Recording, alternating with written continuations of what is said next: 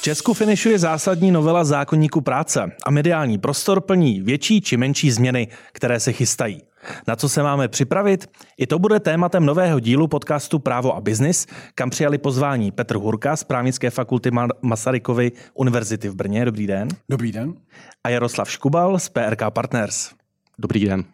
Pánové, eh, téma novelizace zákonníku práce je téměř věčné téma, proto by mě na úvod zajímalo, spíš jenom rámcově, čekají nás zásadní změny? Petře.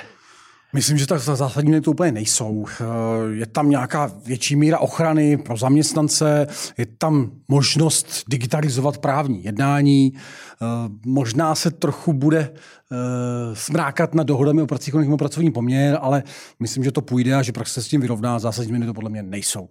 Souhlasíte? Souhlasím, já bych ještě doplnil to možná největší téma pro praxi, což je výkon práce z domova.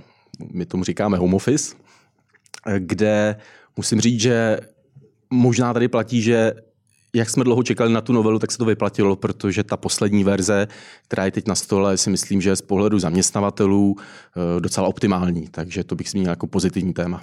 A ten úvodní dotaz, jestli to eh, vnímáte jako zásadní změnu? Já tady souhlasím s Petrem, že tak zásadní to není.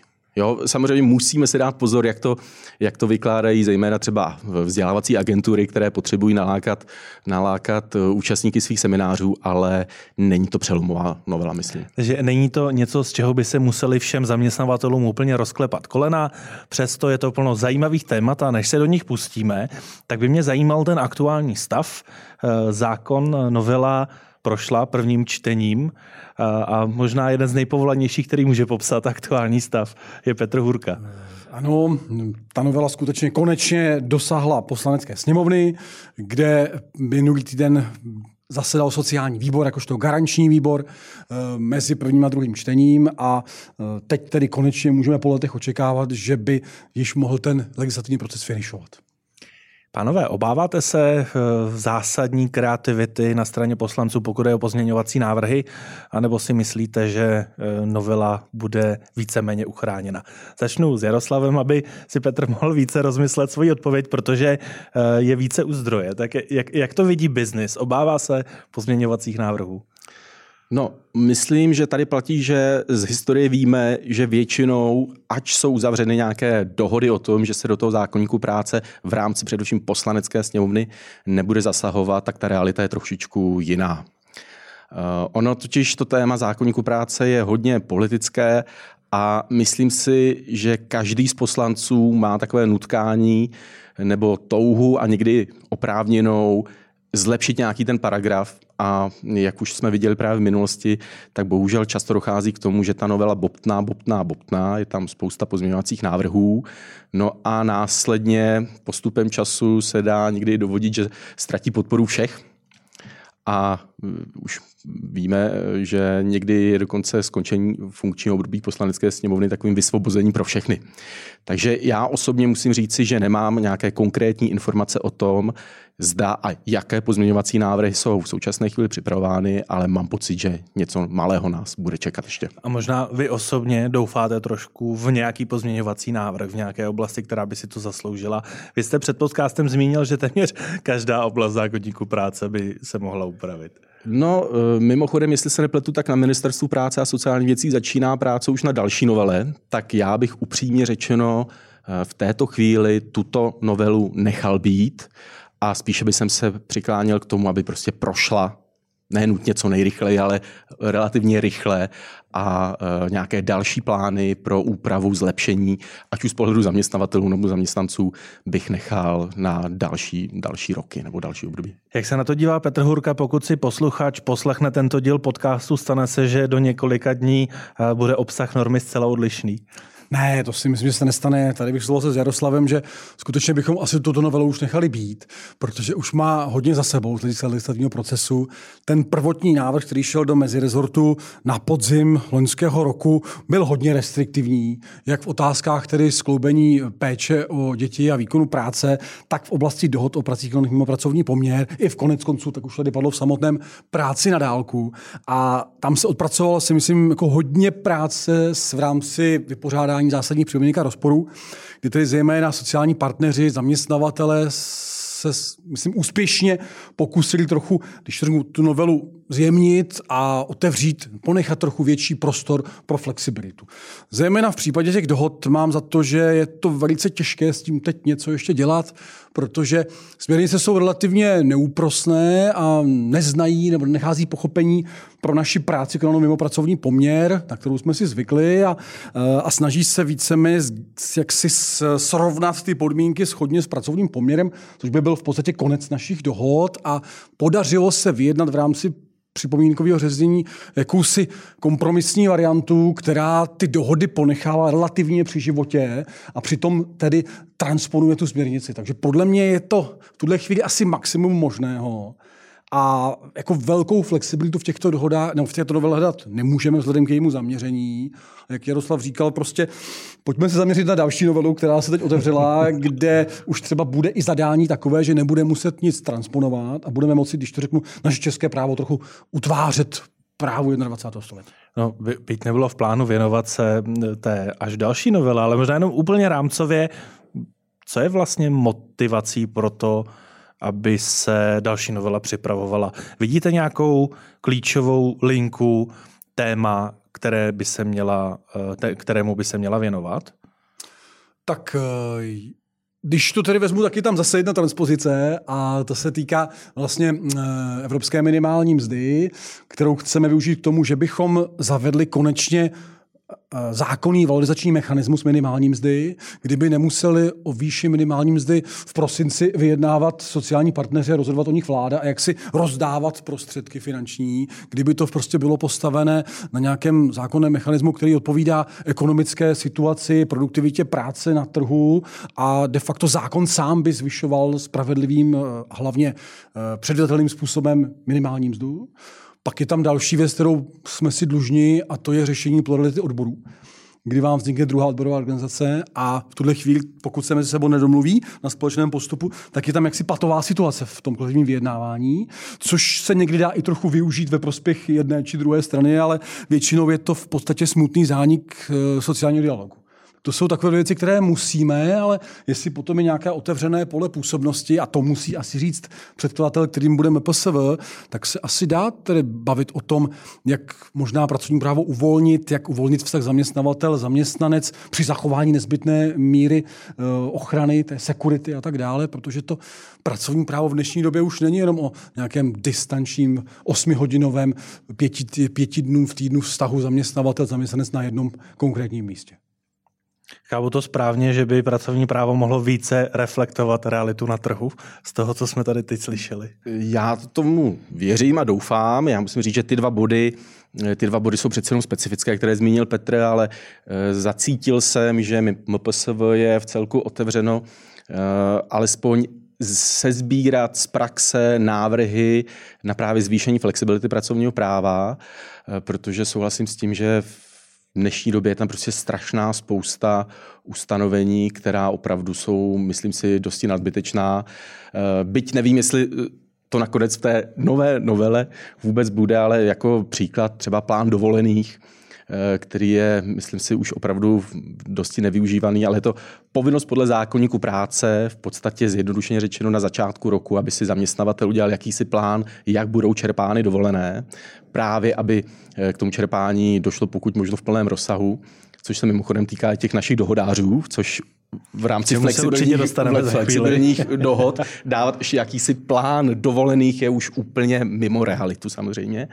Eh, nebo mě třeba trápí v praxi, že eh, stále není možné zaměstnancům, kteří jsou zaměstnáni podle Českého zákonníku práce, včetně cizinců, sjednat eh, a pokud možno i vyplácet reálně mzdu třeba v zahraniční měně, čili u zaměstnanců, kteří jsou bytostně zvyklí na euro, eh, to prostě české předpisy neumožňují. Čili těch oblastí, které by se daly napravit, byť znovu pokud vůbec neslibuji, nebo eh, neříkám, že to v té novele bude, je prostě celá řada. Takže uvidíme, uvidíme. Uvidíme, ale předpokládám, že se těšíte, až si eh, nové návrhy a nové důvodové zprávy budete moci nastudovat No my doufáme, že se i zapojíme aktivně do přípravy. Eh, jsou už naplánovány nějaká setkání, eh, kde se budeme samozřejmě snažit prezentovat eh, tyto potřeby především ze strany zaměstnavatelů, ale podle mého názoru rozhodně ne k tíži zaměstnanců. Tak pojďme do té praktické části novely, která pokud zdárně projde dalšími dvěma čteními v poslanecké sněmovně, senátem a podpisem prezidenta, tak bude Eh, tak bude součástí českého právního řádu. Eh, téma jedna dohody, eh, kdybychom měli zaměstnavateli sdělit tu klíčovou myšlenku, která provází tuto novelu, tak jak by zněla? Hmm, budeme se snažit o to vyhovět, eh, vyhovět požadavkům směrnic, aby ty dohody byly transparentní, předvydatelné, aby garantovali zaměstnance nějaké, nějaké postavení, nějakou jistotu a přitom, přitom zachovat jejich ráz a jejich flexibilitu pro zaměstnavatele. Eh, takže Jaroslav se tady eh, usmívá. Máte z té textace nebo z toho, jak ta eh, novela aktuálně vypadá, pocit, že dojde k naplnění těchto slov, která jsme slyšeli? Já si myslím, že ano. Já musím říct, že tu část novely, která se týká dohod a jejich flexibility, považuji za takový mistrovský kousek, pokud jde o přípravu, ve smyslu, že se to tváří, že to je v souladu s evropskými, eh, s evropskými požadavky, s evropskými směrnicemi a přitom je tam nadále zachován značný prvek volnosti a flexibility. Že to je prostě dobře napsáno, aby aby, eh, dejme tomu, koza i vlk zůstali celí a byli ještě spokojení. Takže to se mi eh, v rámci těch možností, nebo jaký Petr říkal, to je prostě maximum možného v dnešní době, tak eh, se mi to líbí. Samozřejmě nejde jenom o tu pracovní dobu nebo rozvrhy směn dopředu u dohod, jsou tam i další změny, které povedou k zvýšení nákladů, Teď mířím specificky na to, že i u těchto dohod bude ze zákona vznikat právo na dovolenou, kterou samozřejmě zaměstnavatel musí buď poskytnout nebo proplatit při skončení té dohody, ale na to dneska nejsme zvyklí a prakticky to povede tedy ke zvýšení nákladů na straně zaměstnavatele. A nejsme zvyklí v tom ohledu, že firmy dneska by předpokládám dobrovolně mohly eh, dovolené poskytovat. Takže je to tak, že to neodráží tu realitu na trhu. No, dnes, dneska zákonník práce postaven na tom, že lze sjednat právo na dovolenou u dohodářů, ale jestli se nepletu, tak já jsem nikdy nic takového v praxi neviděl v žádné dohodě, kterou jsem kdy dostal od eh, klientů a podobně, nic takového nebylo. Teď naopak znovu opakuji, po odpracování samozřejmě určitých hodin a podobně, eh, tak ten nárok na dovolenou prostě vznikne. Takže jako zaměstnavatel, eh, který spolupracuje s dohodáři, se mám eh, připravit, že toto téma eh, budu se s ním muset nějak popasovat, budu na to muset myslet dopředu ideálně, tak aby jsem využil ten časový rámec, tu dotaci časovou, která v rámci dohody je. Jak se to mám prakticky představit? No já si myslím, že prakticky eh, to bude vypadat zejména třeba u těch eh, DPP tak, že skutečně se ta dovolená bude spíše proplácet při skončení té dohody, eh, která se i často uzavírá třeba na dobu jednoho roku nebo na kalendářní rok. Eh, takže tam to povede opravdu, bych řekl, k dalším nákladům. U těch DPČ v situaci, kdy zaměstnavatel s tím zaměstnancem spolupracuje vlastně v průběhu celého roku, tak ta novela má takovou šedou zónu, bych řekl, protože na jednu stranu je požadavkem, aby byla tedy dovolená nařízená. Eh, na druhou stranu vůbec není upravená situace, kdy se zaměstnavatel dostane na ten maximální počet hodin v tom roce, na tu tisícovku a 40 hodin, kdyby třeba i chtěl následně tu dovolenou nařídit, ale on už nebude mít jak, protože už nebude moci rozvrhnout hodiny tak, aby jejich prostřednictví mohla být čerpána dovolená, jestli to říkám zrozumitelně. A to v podstatě není to tam vyřešeno a nevím já osobně třeba, jak se k té eh, problematice postaví inspektoráty práce, jestli potom v praxi budou eh, budou řešit a budou vlastně chtít právě pro zaměstnavateli, aby při tom rozhodování už v průběhu roku se zamyslel, aby mu zbyl nějaký čas na to rozvrhnout pracovní dobu pro účely čerpání dovolené. Vnímá to jako šedou zónu i Petr Hurka? Eh, já myslím, že to spíše o tom, jak jsme na to nebyli vůbec zvyklí na tu dovolenou těch dohod, kdy v podstatě v pracovním poměru eh, je ta dovolená vlastně poskytovaná v rámci pracovních směn. To znamená, všechno neodpracuji, prostě 4-5 týdnů neodpracuji, místo toho mám dovolenou. Jak tady Jaroslav říkal, tak eh, u těch dohod to vypadá v praxi tak, jako že bychom si odpracovali svý a navíc ještě musíme dát tu dovolenou. Jenomže tím, jak se započítává do výkonu práce do těch 40 hodin, tak vlastně potom na to ty hodiny nezbydou na tu dovolenou. Takže musí zaměstnavatel brát v potaz to, pokud chce na celý rok uzavřít dohodu o pracovní činnosti, že vlastně nemá 1040 hodin, ale že má 1040 minus 100 v podstatě, což je ta dovolená, která se musí poskytnout. V tomhle tom to jakoby bude, bude horší. Že, to musí, že musí tu dovolenou brát z té práce, z, tý, z toho rozsahu pracovní doby a ne z něčeho navíc bonusového, což ale zase paradoxně jde u té druhé dohody, takže ono se nám to tady trochu komplikuje a tak jako ty obavy Jaroslava vnímám jako skutečně jako reálné. Ale uh, chápu správně, že takto explicitně to v té normě nestojí, že to jsme to teď dovodit. v rovině výkladu. Dá se, tak jsme, ale my to musíme vyložit nějak. že ono se to bude realizovat u každého toho zaměstnance, který pod to spadne. Takže myslím, že ten, ten výklad je celkem jako jediný možný. Asi tam jiný prostor pro to nebude. No. No a není pro zaměstnance na tento typ dohody zajímavější odpracovat si o něco víc než 1040 minus 100 a potom uh, si ještě nechat dorovnat dovolenou? Je to vůbec možné? Mm. No právě, že úplně správně by těch 100 hodin, což je teda při pěti týdnech, pokud poskytuje firma to je možná už řady no, větších firm je, je to tak proto je to přesně jak říká Petr, je to podobně jako u částečného úvazku, u té DPČ, a spíše je to, jak myslím správně řekl Petr, o tom, aby si to zaměstnavatelé, potažmo i zaměstnanci začali, začali uvědomovat, protože to je opravdu úplně nový, nový prvek. A ještě, jak řekl přesně Petr, je tady komplikace, že ta DPP, ta druhá dohoda, ta menší, na maximálně 300 hodin v rámci roku, tak ta má zase výjimku, eh, výjimečnou větu, která říká, že se tam eh, právě ty hodiny na tu dovolenou, a bavíme se o 24 hodinách, pokud firma poskytuje eh, čtyři týdny a pokud zaměstnanec odpracuje celých 300 hodin, tak ty hodiny jsou naopak navíc. A tam už je to jsem možná měl říct přesně, tam je ta šerá zóna, protože tam ta dovolená nemusí být nařizována v průběhu, ale prostě jakmile se do, do, do, dostanu na tu třístovku, tak už mm-hmm. nemám volné další hodiny, v jejich rámci bych mohl nařídit vlastně, nebo stanovit směnu a nařídit dovolenou a tím je i nad rámec těch 300 hodin vyčerpat. Tam si myslím, že by nějaká specifičtější úprava možná byla na místě. No, nebo... no sám jsem zvědav na, na, na praxi no, a na tu matematiku, eh, která teď eh, aktuálně zaměstnavatele čeká, aby toto téma v momentě, kdy novela projde. Já si mohu k tomu jenom jednu větu spíše úsměvně. Já když jsem v roce 2020 vymyslel tu dovolenou na hodiny, tu novou úpravu, tak mi ani ve snu tehdy nenapadlo, jak brzo to budeme potřebovat pro konkrétní hodinu těch dohod jako takových. Že tehdy se nám dařilo u dohod vlastně držet to, že dovolená se poskytovat nemusí. Mm-hmm. Já jenom musím říct, že ta dovolená hodinová u pracovních smluv, u standardních zaměstnanců eh, si myslím, že se povedla, alespoň v mé praxi, kdy přeci jenom eh, nepracujeme za nebo naše advokátní kancelář nepracuje za stolik pro nějaké složitější výrobní závody, ale minimálně u těch kancelářských eh, zaměstnanců se evidentně povedla protože zaměstnavatele opravdu s tím nemají problémy, že by za námi chodili a potřebovali eh, spoustu věcí vyřešit. Takže tady chci určitě Petra pochválit, že se to v tom roce 2021 eh, se to ohledně té dovolené podařilo. No a je pravda, teď se nám to hodí u těch dohod. Byť asi většina zaměstnavatelů by byla radši, kdyby tam ta dovolená vůbec nebyla. Ale tady nás tlačí Evropa. Eh, samozřejmě slovy Štěpána Laciny ze Škoda Auto, který byl hostem říjnového dílu podcastu Právo a biznes, kde jsme se novele věnovali, tak důsledek této novely bude jednoznačný, zaměstnanci se prodraží, tak pochopitelně to může být a asi je jeden z důvodů, proč například velcí zaměstnavatelé tuto změnu nutně nevítají.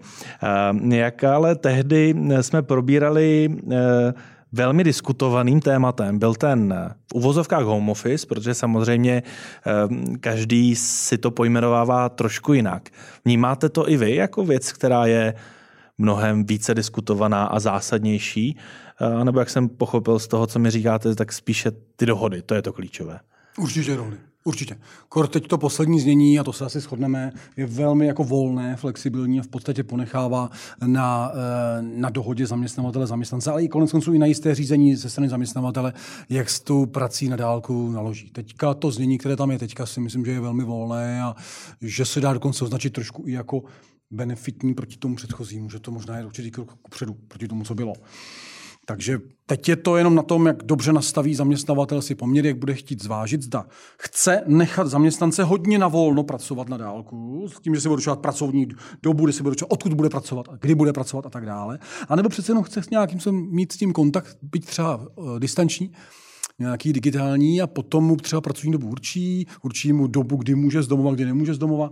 Eh, je to všechno volné. Tam bylo šest podstatných náležitostí mm-hmm. v mhm. návrhu, v tom v podzimním, ano. Eh, v 317 paragrafu. Bylo to strašně kritizované, i jako námi, si myslím bez pochyby, že je to vlastně velice strnulé, že mezi tím ta praxe si musela zvyknout při špatném paragrafu, který tam byl 15 let, že to musí dělat po svém. V covidu nic jiného ani nezbylo. Ukázala praxe, že to umí s tím home officem pracovat.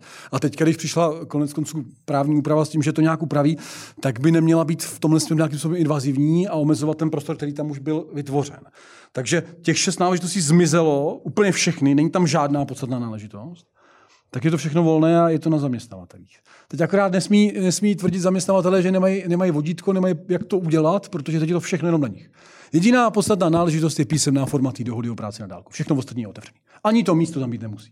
Přesto, a možná je to úplně laický dotaz, ale proč vlastně potom takovou úpravu potřebujeme? Protože pokud dnes zaměstnavatel chce, tak se už může se zaměstnancem nějakým způsobem domluvit. Tak kde vidíte tu zásadní přidanou hodnotu vy, Jaroslave?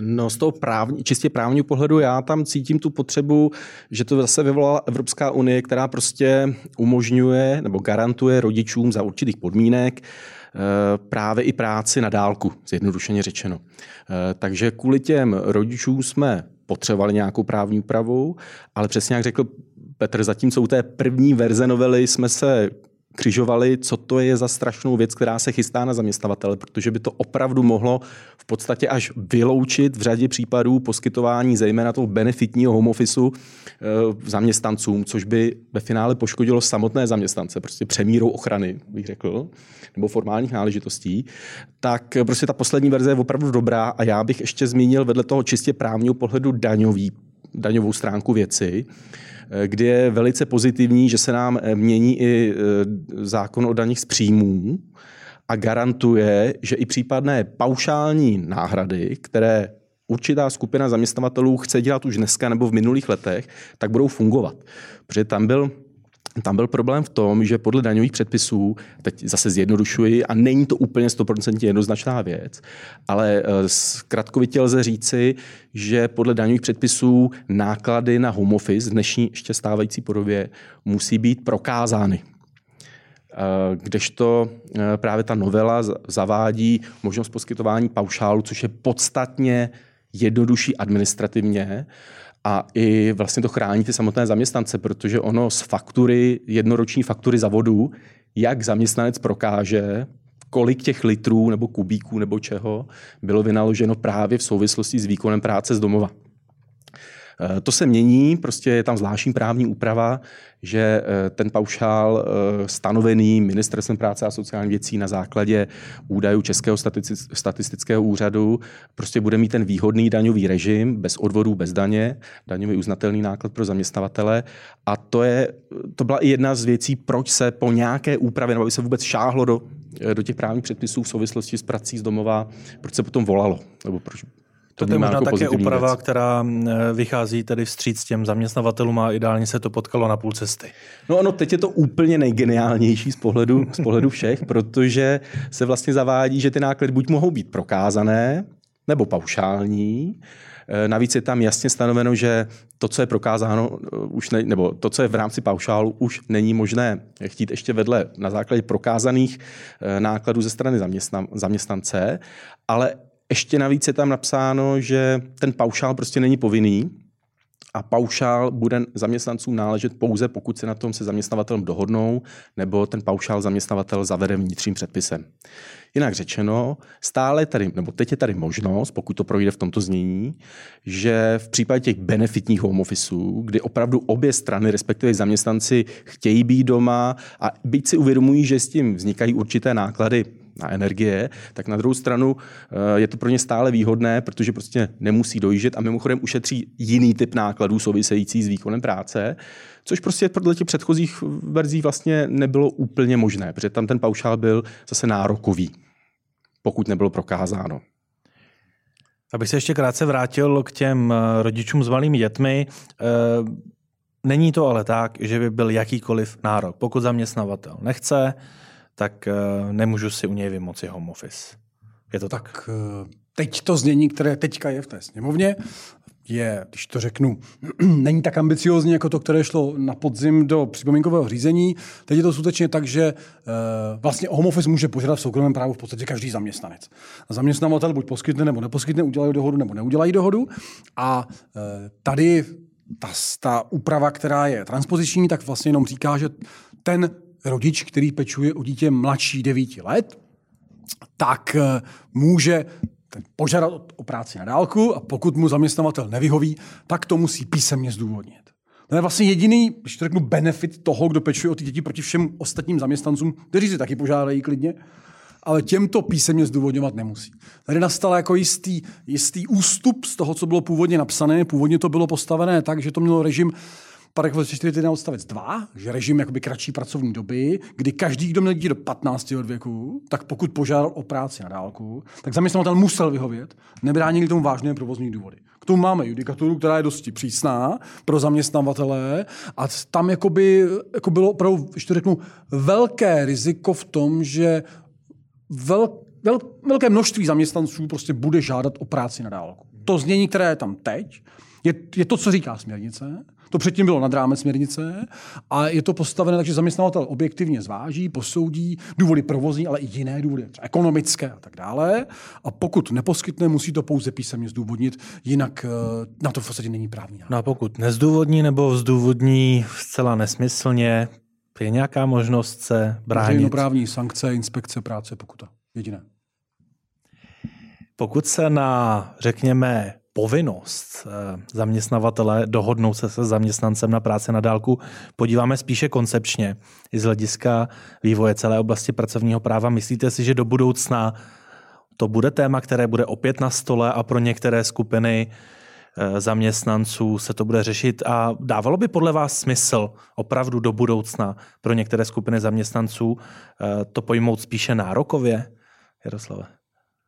No já bych to radši nechal tak, jak je to navrhováno teď v té poslední verzi. E, opravdu, nebo jak tady bylo zmíněno, ono v době pandemie se dělalo e, lecos bez jakékoliv zákonné, zákonné úpravy.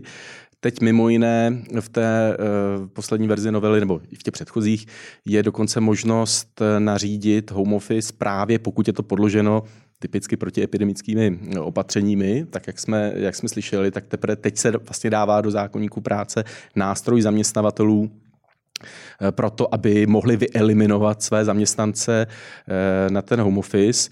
Překvapivě pro mě, ale má to nějakou logiku, se tam dostala větička, že, že pokud zaměstnanec sdělí, že nemá žádné vhodné místo, kde by mohl pracovat z domova, tak vlastně ani ten, to nařízení ze strany zaměstnavatele není možné. Tady se trošičku bojím, že se zaměstnancům dostává do ruky v celku jednoduchý nástroj, protože tam není žádný možno, žádná možnost kontroly a podobně, že v případě, kdyby, nedej bože, došlo k nějaké podobné situaci, tak prostě ty vychytralí zaměstnanci řeknou, že doma prostě pracovat nemůžou, že nemají uspůsobené pracovní místo a tam asi není jiný, na, uh, jiný závěr, než že prostě zůstane doma na překážkách práce na straně zaměstnavatele se 100% náhradou. Tak oni to možná i někteří Ale... dělali v té minulé pandemii. No upřímně řečeno z mé praxe, je, tak je to hodně individuální.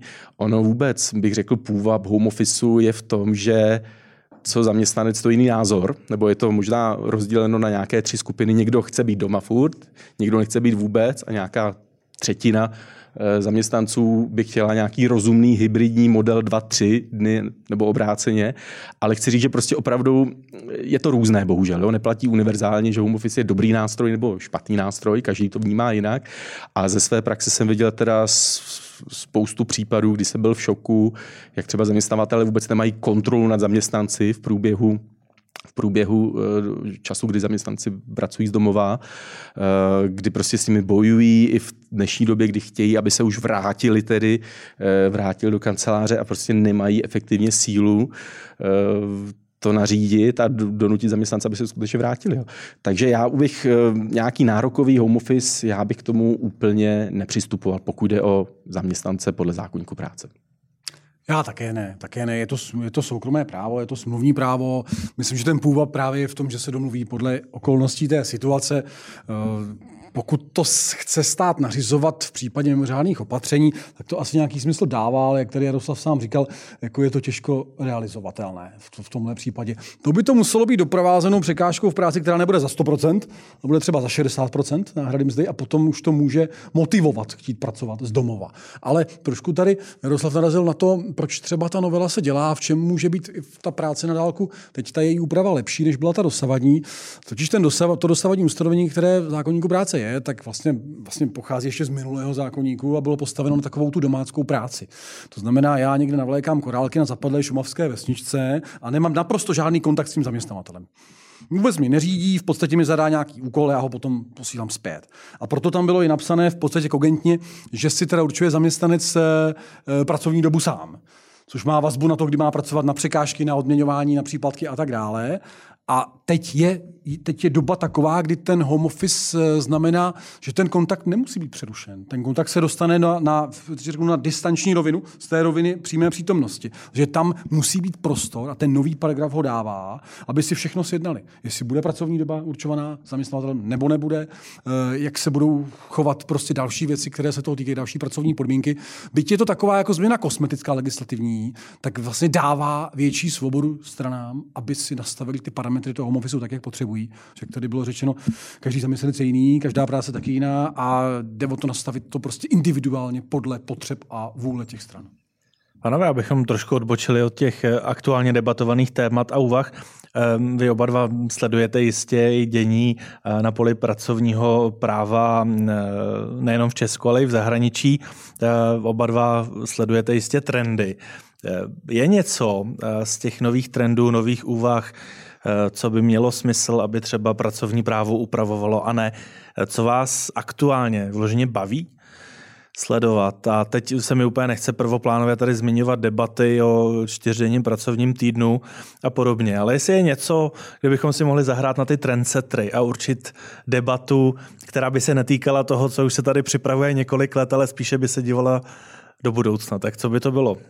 Tak eh, já myslím, že ty trendy, které jsou v EU, tak jsou bez pochyby protektivní, protože ve většině zemí v podstatě na to má velmi blízko pracovní právo právu občanskému a díky kontinuální vlastně procesu, který tam je posledních 200-300 let, tak eh, je to velmi volné, je to postavené hodně na smluvní volnosti. A EU směrnicemi a bílou knihou přišla víceméně s jakousi standardem ochrany zaměstnance, takže ty trendy, které z té Evropy přijdou, budou spíše protektivní. Naše pracovní právo bylo zase postaveno opačně a teďka se postupně emancipuje a uvolňuje. Tudíž jako asi tady bych moc nečekal. Podle mě trendem číslo jedna, který teď je a který nás asi zasahne, a nevím, jestli to úplně zaměstnavatelé chtějí, je to právo odpojit se.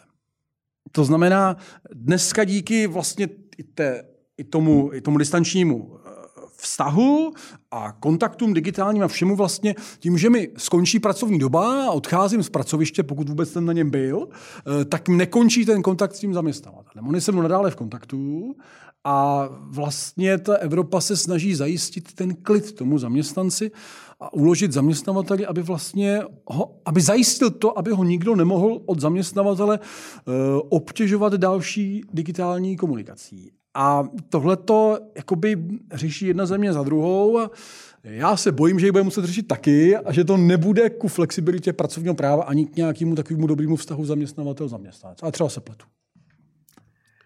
Jak to vnímá Jaroslav Škubal? No, je pravda, že třeba to právo odpojit, eh, tedy zejména i typicky na dovolené, eh, mít opravdu, dokonce až bych řekl zákaz, a to nejenom slovní, verbální, ale i eh, techni, technologický, třeba přistupovat k, k obchodní e-mailové komunikaci.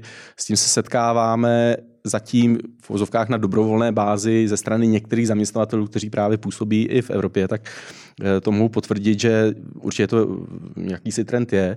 Naprosto souhlasím s tím, že v rámci Evropské unie spíše čekám z pohledu zaměstnavatelů, převážně, v převážné většině případů našich klientů, spíše neúplně radostné změny, že opravdu se to bude ještě eh, zpřísňovat, budou se utahovat šrouby.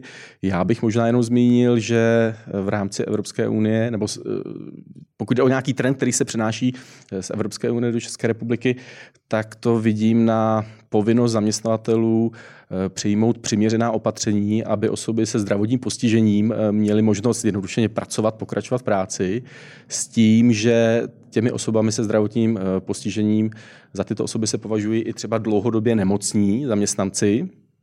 A jedním z těch opatření může být třeba i převedení na jinou práci ve smyslu místo propuštění tam budou i změny významné převedení na jinou práci. Eh, my to máme v antidiskriminačním zákoně, který snad Petr potvrdí, je vlastně jenom překladem definic z evropských směrnic. Je to předpis, který se v praxi prostě dlouhou dobu moc nepoužívá. A teď, eh, a třeba pokud jde o ta přiměřená opatření, tak jsme to všichni vnímali, že to je povinnost vystavět rampu, aby vozíčkář mohl přijet do práce a podobně, ale právě ten přesah i do těch dlouhodobě ne, nemocným zaměstnancům může podstatně rozšířit uh, pole, kdy je potřeba přijmout nějaké to opatření a může to bránit v řadě případů zejména právě tomu propuštění, kdy tím opatřením, já jsem řekl, převedení na jinou práci, ale může to být právě zase náš oblíbený home office, Třeba uh, u osoby, která má i nějaké psychické problémy, nesnáší kolektiv a podobně, tak eh, tady já vidím prostě nový trend, který se přenáší z Evropské unie do České republiky. Uvidíme, kde to skončí, ale myslím si, že celá řada zaměstnavatelů prostě na to není absolutně připravená a především právě v momentu, kdy třeba přistoupí k tomu finálnímu kroku propuštění a třeba i ve zkušební době a podobně, může čelit následně značný problémům, že vlastně ten její postup nebo ten jeho postup eh, byl špatný a otevírá to v českém prostředí, bych řekl, až nadstandardní nároky u propuštěných zaměstnanců, kdy prostě zaměstnanec může vysoudit plný plat plnou mzdu za dva, tři roky třeba. Ono mimochodem samozřejmě právo na odpojení, konkrétně ve francouzském e, pojetí, bylo i trošku e, terčem takových úsměvů na základě jednoho nedávného seriálu na Netflixu, kde se američanka podivovala tomu, že ve Francii nemohou o víkendu komunikovat se svým zaměstnavatelem. Uvidíme, v jaké podobě a jestli to k nám dojde, ale, dojde. ale já jsem se vás, pánové, ptal na to, jaký trend vás osobně baví a přišlo mi, že z těch, co jste popsali, tak nemám úplně pocit, že byste se na ně případně těšili. Tak pokud byste našli závěrem tohoto podcastu jednu věc, eh, která vás skutečně baví, a může to být i něco úplně drobného nebo něco, co víme, že sem nikdy nedojde, ale abychom se takto na závěr inspirovali tím, že v pracovním právu mohou být i pozitivní trendy. Je to těžší, než najít nějaký, eh, který bychom kritizovali? Tak já myslím, že ty pozitivní trendy tam jsou. Já si myslím, že vidět jako na nás na obou, že nás to pracovní právo baví takové, jaké je. A že samozřejmě chceme drobnými krůčky jej neustále jakoby dotvářet a, a tak nějak, aby to šlo s dobou a všechno, ale mm, jako ne, nechci mluvit samozřejmě za Jaroslava, ale nepřijde mi to, že, by, že bych jako to chtěl zásadně změnit a udělat nějakou zásadní revoluci v českém pracovním právu. Myslím, že je dobré, jako aby odráželo to, co, to, co zaměstnanci chtějí. Mně se třeba hrozně fascinuje to, když jsem s pracovním právem začínal, tak byl jakoby ideální pracovní poměr pro zaměstnance byl to, že má dobu neurčitou, pokud možno u jednoho zaměstnavatele celou kariéru, že tam pracuje na pracovišti konkrétním určeném, že tam pracuje 8 hodin denně, pondělí až pátek. A a na dobu neurčitou, tak jsem říkal samozřejmě. To je ten ideál, kam se jakoby má dostat. A i ta Evropa si myslím, že dneska třeba v té směrnici je, e, že mají zaměstnanci právo požádat o vlastně umožnění jakéhosi stabilnější formy zaměstnání. Jo? I dneska to tam ještě je. A přitom tak nějak, když to vezmu jako od svých studentů až jakoby po praxi, tak si nemyslím, že by, že by oni volali po takovémto fixním zaměstnání. Tak jde o to najít jakoby tu ideální mez, v tom a přitom pracovní právo zachovat, nedostat se za jeho hrany do, když to řeknu, šedé zóny nebo do zóny uh, občanskoprávních vztahů, které vnímám jako, jako dobré, ale pro něco jiného. Takže jak uchovat to specifikum pracovního práva, že pro někoho pracuji, jsem v někoho, hraju prostě v něčích barvách, uh, ale reprezentuji někoho, ale pořád jsem jakoby v rámci té organizace a přitom mám nějakou osobní svobodu.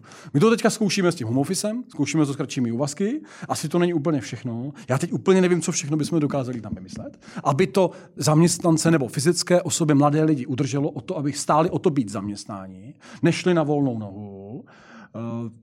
A přijde mi to, že se o to musíme snažit, protože to zaměstnání je stabilní nejen pro ně samotné, ale že to v podstatě potřebuje i ten stát. Jak teďka vidíme v konsolidačním balíčku a tak dále. On potřebuje zaměstnance.